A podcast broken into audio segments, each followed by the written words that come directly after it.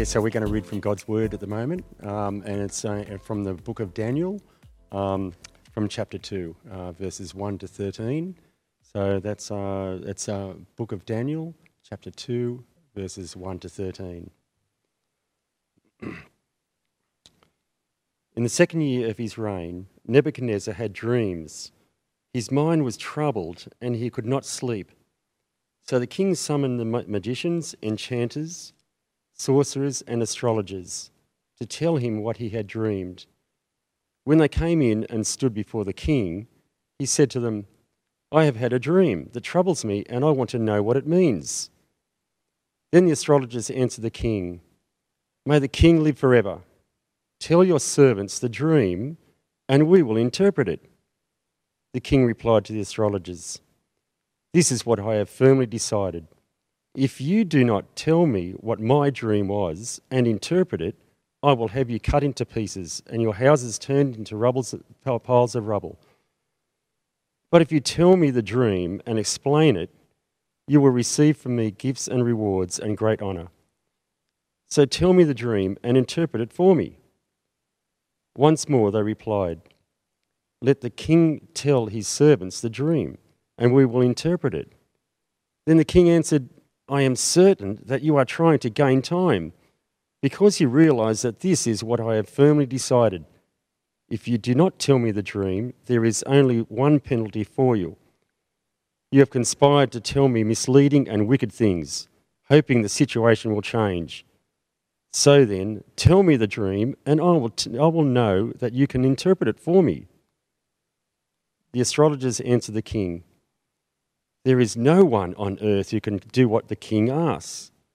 No king, however great and mighty, has ever asked such a thing of any magician or enchanter or astrologer. What the king asks is too difficult. No one can reveal it to the king except the gods, and they do not live among humans. This made the king so angry and furious that he ordered the execution of all the wise men of Babylon. So the decree was issued to put the wise men to death, and men were sent to look for Daniel and his friends to put them to death. Well, good day, everyone. It's terrific to be here again this week. I hope you've got your Bibles open still at Daniel chapter 2 because we're going to have a look at the next instalment in our story of Daniel tonight. Well, I've got a question for you. When you have times of trouble, what's your first reflex? Now, uh, I thought to help illustrate this question, I thought I might uh, share with you a time where I was here at the factory and I was in a bit of a rush. I was running a bit late and I had my backpack on and I had got myself a coffee and I was uh, didn't uh, take into account how long the coffee would take to, to make, so um, I didn't factor that in. So I was rushing to a meeting and I was running up the stairs of the factory, which probably wasn't a sensible thing to do in the first place. But as I was running up the stairs, I misstepped and I started to fall. Now, in a split second, I had to make a judgment. Am I going to let go of my coffee and spill it and hold onto the rail uh, on the stairs as I'm going up, or do I try and see if I can somehow balance myself and turn around and sort of break my fall a bit so I don't spill my coffee? Well, in an instant, I made that decision to try and save my coffee. And so I kind of tried to do a bit of a roll, but I ended up putting my left elbow down uh, to break my fall, and the full weight of my fall was taken on my left elbow, and I landed on the stair with my first um, movement, and I landed on the elbow, and oh man, did it hurt! I, I don't know to this day if I actually broke it or chipped the bone or something like that, but uh, uh probably a year later, my elbow still hurts every now and again. It still aches every now and again. So basically, I made the wrong decision because what I should have done is dropped the coffee and held onto the rail. My first instinct wasn't correct. My first instinct was see if I could actually manage the situation myself instead of reaching out to hold on to something stable that was going to be able to break my fall. And to this day, every now and again, when, like I said, when my elbow aches, I regret that decision. I think I should have actually held on to the rail. And it actually became a thought for me. It became clear that in order to grab onto the rail, I needed to let go of something else. I needed to let go of the coffee in order to hold onto the rail, but I wasn't willing to let go of the coffee. Now, the reason I tell that story today is because Daniel is in a situation where he needs to actually act instinctively. He needs to act really quickly and he actually needs to react to a trouble that is brewing, and he needs to make the right decision straight away about where he's going to put his trust. Is he going to put his trust in his own wisdom to try and work out how to manage a really difficult situation on his own? Or is his first instinct going to be to reach out to God and to trust in his wisdom and strength and his support so that he doesn't fall and he doesn't become injured by the terrible situation he's in? Well, let's pick up the story in Daniel chapter 1, uh, chapter 2 rather, in verse 1. In chapter 2 verse 1, this is what we read. In the second year of his reign, Nebuchadnezzar had dreams, and his mind was troubled, and he could not sleep. And as we heard in the reading, the king's first reaction to this troubling situation he was in was to reach out to his wise advisors in his temple court or in his, in his, in his court. So in verse 2, the king summons the magicians, the enchanters, the sorcerers, and the astrologers all of the wise men of the Babylonian court, those who'd been trained and worked out the wisdom of the Babylonian uh, system, to tell him what he'd dreamed. Now, cleverly, the king doesn't actually start off by asking these wise men what the dream meant. He doesn't go out and tell them the dream. He actually wants to make sure they actually have true wisdom. And so, what he does is he says, I want you to tell me what the dream is first, and then I want you to tell me the interpretation. So he says in verse 3 I've had a dream and it troubles me and I want to know what it means. The astrologers know that they've got their limits. They know that they're not going to be able to guess the dream of the king by any means. As they say later, actually, no human being is able to do that. But in verse 4, the astrologers answer the king and they say, May the king live forever. Tell your servants the dream, and we will interpret it. See what they're doing there? They're very clever. They're saying to the king, first of all, by flattery, You are a great king. We want to honor you. We want to do what you want us to do. We, we, we need, however, for you to tell us the dream and then we'll interpret it. Now, they're clever because if he tells them the dream, they're going to be able to make up anything and make it sound like they know what they're talking about. But the king is onto them. In verse 5, he, he says, No, no, this is what I firmly decided. If you do not tell me what the dream is first and then interpret it, I'll cut you to pieces and I'll ha- have your houses turned into piles of rubble. This is a brutal age. This king is all powerful in the context of the Babylonian court, and he has the power over life and death over these people, these astrologers, these um, uh, wise people. And he's saying, if you don't tell me the dream first, I'm going to up the stakes now. You tell me the dream and then interpret it, or I'll have you killed. You'll be executed, and I'll actually destroy all your houses as well, everything you own. But they again say to the king, Please tell us the dream and we'll interpret it. King answers again, You're actually starting to make me angry. Verse 9, he goes on and says, Unless you tell me the dream, again, there is one penalty and I will have you executed. And then they go again one more time. Please tell us what the dream is. There is no one, as I said earlier, they say, No one on earth can tell the king what he asks. No king, however, great or mighty, has ever demanded such a thing of anybody. It's too difficult. We honestly can't tell you what the dream is. You need to tell us first, and then we'll interpret it. Well, the king is furious. In verse 12, he goes on to say, That's it, I'm ordering the execution of all the wise men in the court of Babylon. Now, that is a horrendous order. Like, that is a fully incredible, powerful, man who's angry and able to throw the full weight of his anger and his power against these wise men. And the issue, he issues rather a decree that goes out that all the wise men should be put to death.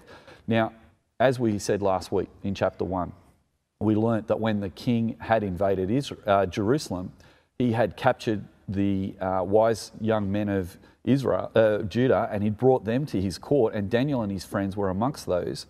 And last week we learnt that as they were young men, they were being trained to become like these other wise men, these astrologers and, and these other wise men. And so Daniel and his friends, however, last week refused to eat the food of the court because they refused to be the kind of wise men that the other wise men were. They were actually going to continue to maintain their identity as Jewish uh, men who honoured God above everything else, rather than the gods of the Babylonians. So this distinction, however, isn't playing into the king's mind. Daniel and his mates are actually round, are going to be rounded up and executed along with everybody else. Now, we see Daniel's response to this in verse 14. When the king's guard comes to arrest Daniel, Daniel speaks to him, and unlike the astrologers and the wise men of the Babylonian court, he acts with wisdom and tact rather than desperation and trying to trick the king into telling them the dream. Daniel actually acts with wisdom and tact. And so in verse 15, he says, Why did the king issue such a harsh decree? He says this to the guard. And when he was told, Daniel goes to the king in verse 16 and he asks the king that he might have some time to interpret the dream. Now, the reason that Daniel's asked for some time is he, like the other wise men of the Babylonian court, knows that he can't work out what the dream is himself. He's just a human being. What, uh, what human being can read the thoughts of somebody else, let alone be able to know what another person's dreaming? But Daniel knows who can read the thoughts of people. And Daniel, Daniel knows who can interpret dreams, and it is God. And so he goes back to his friends and he says to his friends, We need to plead for mercy from God, the God of heaven, concerning this mystery, so that he might actually reveal the dream to us and we might not be executed. Now, Daniel has actually had the right reflex. The wise men of the Babylonian court are a little bit like me when I've got my coffee and I'm falling on the stair and I'm like trying to save myself. They actually are worshipping gods that are no real gods at all. Gods that don't speak, gods that don't see, gods that don't actually give wisdom. And they've created this, this mythology around themselves to make themselves look as though they're wise, but really they're not. And their first reflex was to save themselves, to try and save the situation themselves, trick the king into telling them what the dream is. But Daniel is not like me on the stairs. He's willing to let go of the prestige of the court in order to hold on to the firm wisdom of God. And so he differentiates himself from the other wise men at the court. He lets go of the privilege and the honor that he has as a wise man in the Babylonian court, and he falls on his knees before the living God who sees and listens and knows and has all authority and all power. And he holds on to that wisdom and it doesn't disappoint him. God, in verse 19, hears his prayer and actually gives Daniel mercy because what he does is he actually reveals the mystery of the dream to Daniel. So, this is the high point in the chapter, verse 19.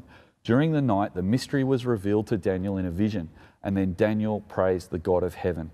And in verse 19 to 24, Daniel sings a song to God, just extolling his power and his virtue. So, what is this mystery? Well, before we get on to what the actual dream is, what we are told is that Daniel goes into the court of the king to tell him the dream. But before he tells him the dream, he wants the king to know that it's not Daniel himself who is wise, who is able to determine the dream, but Daniel has gone to God and asked God for wisdom. So not only has Daniel saved himself by trusting in the wisdom of God, by holding on to the secure wisdom of God, he also wants to show the king how the king might actually gain real security if he also trusts in Daniel's God as well. So in verse 25 to 31, he says to the king that he is actually interpreting the dream. He knows the dream, he's going to interpret the dream because it's God himself who reveals mysteries. And this is what he says in verse 28 There is a God in heaven who reveals mysteries. Now, I want to pause at that moment. I want to ask you this question. When you go through times of trouble, is your first reflex to remember that there is a God in heaven and that He reveals mysteries? Are you willing to put your trust in the Almighty God in all the things of your life? Now, there's been much said about the disruption in our lives at the moment about COVID. And many things I see online or on TV or here on the radio are people actually taking stock of their lives. They're using this time in COVID to actually sit back and think, what, what am I doing with my life? What's important to me? I'm hearing people on TV saying, you know, I'm actually reflecting and thinking, like, while work is important, my family is actually the most important thing in my life. And I really need to change the way I live, even after COVID is finished, because during this time of COVID, I've spent more time with my children, we've played more board games, we've had more times talking, we sit around the table and eat together as a family. Before this time of isolation, I was always too busy to do those things. And now I've realized, oh, I've misplaced my attention into things that aren't actually as important as my family. Well, I think this time is also a time for us to think about our own spiritual disciplines, for us to actually take stock of our lives and remember that God is real. There is a God in heaven and He reveals mysteries. That we need to build our relationship with God. We need to actually take time out of our day every day to spend time listening to Him as He reveals the mysteries of life to us, as He helps us to discern how to live in this world. And so, this is what Daniel is saying to King Nebuchadnezzar. Uh, he says, He has shown the king, God has shown the king, what will happen in the days to come. Your dream and the visions that have passed through your mind while you were lying in bed. And he says this King, here is the dream. Verse 31 to 35. Basically, King, I know that in your dream you saw a large statue. It was grand and dazzling, and it was made of different kinds of metal. And the top of the statue was made of gold and the bottom was made of different metals, but the feet of the statue had iron and clay. But then that's that huge statue that was made out of all these different kinds of metal, while you were watching, verse 34, he says, A rock was cut out, but not by human hands, and it struck the statue on its feet that was made of iron and clay and smashed them. And then the whole statue fell down. But the whole rock that struck the statue became a huge mountain and filled the whole earth. Now, the king at this point, presumably sitting on his throne as he's listening to Daniel tell him what the dream was, has leaned forward and he's amazed. Remember, he was so angry at the wise men because they claimed they couldn't actually possibly tell him what the dream was that he was going to have them all executed. And now he's hearing this wise man, who is a Jewish man who follows God, say that this, his God, who's different to the gods of the Babylonians, who are no gods at all, but the real true God who is in heaven, who reveals mysteries, has now laid bare to Daniel the mystery of this dream. And because Daniel's been able to tell him the dream, the king is now willing to listen to the interpretation. And this is the interpretation that God has given Daniel about the dream. And it's found in verses 36 to 35. Basically, Daniel says to the king, King, the golden head on the statue, statue represents you and your kingdom, Babylon. And the other parts of the statue that are made of different kinds of metal represent the kingdoms that will follow you.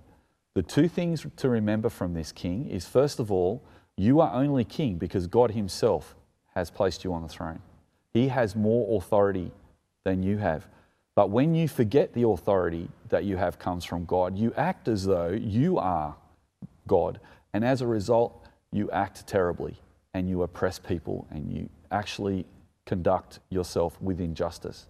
But God sees all that, and because of the injustice of your kingdom, one day your kingdom will come to the end and it will be replaced by another kingdom representing the other metal in the statue. But there are four kingdoms that follow, and all the kingdoms will actually come to an end from the same reason that your kingdom will come to an end.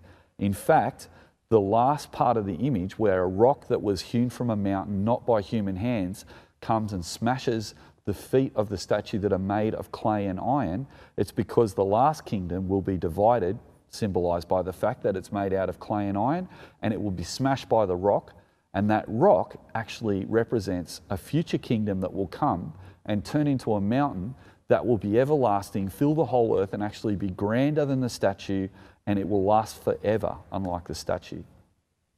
Basically, what Daniel is doing here is he's showing the king that God is in heaven and that he is the one who reveals mysteries and that he will judge this kingdom. And one day, even though other kingdoms will follow, they will all come to an end because he himself will bring them to an end. Basically, what Daniel's doing here is he's prophesying the coming of the true king who one day will come and replace all human kingdoms with a heavenly kingdom. And that heavenly kingdom will last forever. And unlike the other kingdoms, it will be a kingdom of justice where the reign will be good.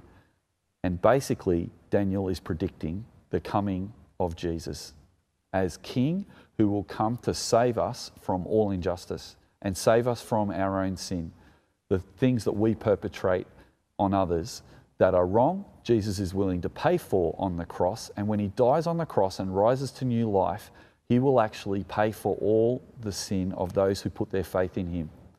And as a result of that, Jesus' kingdom will reign forever and ever. Remember that Jesus himself said when he first came to begin his preaching, he's recorded in Mark chapter 1, verse 14, as saying this He says, I have come to bring in the kingdom of heaven. Repent and believe. In other words, I am the new king who is coming to bring in this new kingdom. I will be putting an end to all the earthly kingdoms one day and I will reign forever. If you want to be a part of that heavenly kingdom, put your faith in me. That is the true and strongest support that we have in life. And in order to reach out and hold on to that promise that Jesus gives us, we need to sometimes let go of other things. We need to actually consider during this time of isolation what are we putting our trust in? When things go wrong in our life, where do we reach out to? Is reaching out to Jesus your first reflex? Or is it the second thing that you do after you try to save yourself all the time? A practical way of putting this into practice, I think, is to remember two things. First of all, back in Daniel chapter 2, 46 to 49, even King Nebuchadnezzar fell prostrate before Daniel after he heard this. He was willing to humble himself and honor the God who is in heaven, who reveals mysteries. He says in verse 47 Surely your God is the God of gods and the Lord of kings and the revealer of mysteries, for you were able to reveal this mystery to me. Even Nebuchadnezzar recognized that he'd been putting his faith in the wrong thing. Trying to solve the dream himself, looking to his own Babylonian wise men, was like trying to hold on to the coffee as he falls. Because the dream has troubled him, he's actually let go of the wise men in his court and trusted in Daniel because Daniel has actually proved to him that God is true. And even Nebuchadnezzar reaches out and holds on to the wisdom and the hope that God can offer us. As a result, he raises Daniel up to a high position, and he and his friends became members of the royal court and remained so. That's the first thing to recognize that we can actually let go of other things that we have been making idols of in order to trust in the Lord. It's not a bad thing to have money and a house and family and friends and work and all the other things that we rely on for security. But if we rely on them first and foremost and put most of our effort and time into things of this world, one day they will disappoint us and they will not be able to save us in eternity.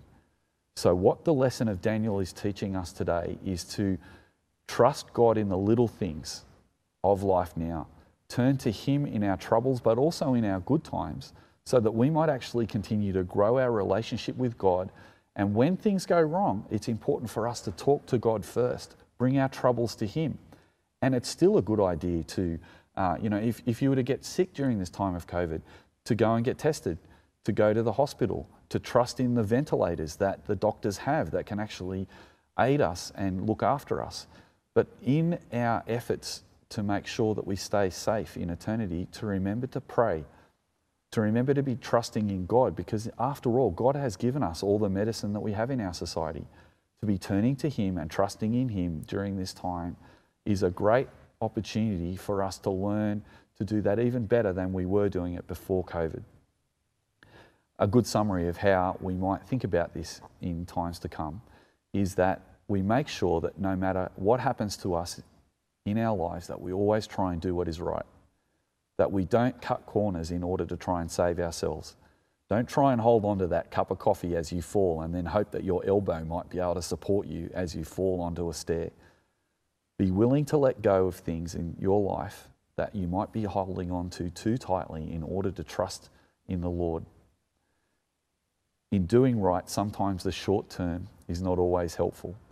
Sometimes by admitting that you can't do everything, you may feel a little bit embarrassed. You may not be able to present to everybody all the time a facade that you have everything under control.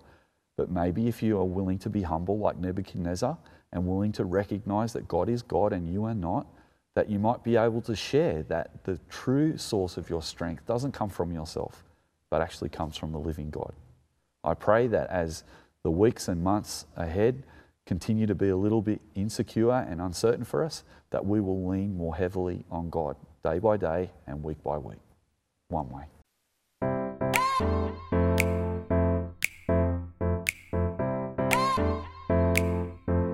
thanks again for listening to the Soul Revival Church podcast. Just a reminder if you want to watch any of these services that we hold live, you can go to soulrevivalchurch.com and you can see all the gatherings up the top of the page. You can choose any one you wish. It can be on Friday, Saturday, or Sunday. Thanks again, and one way.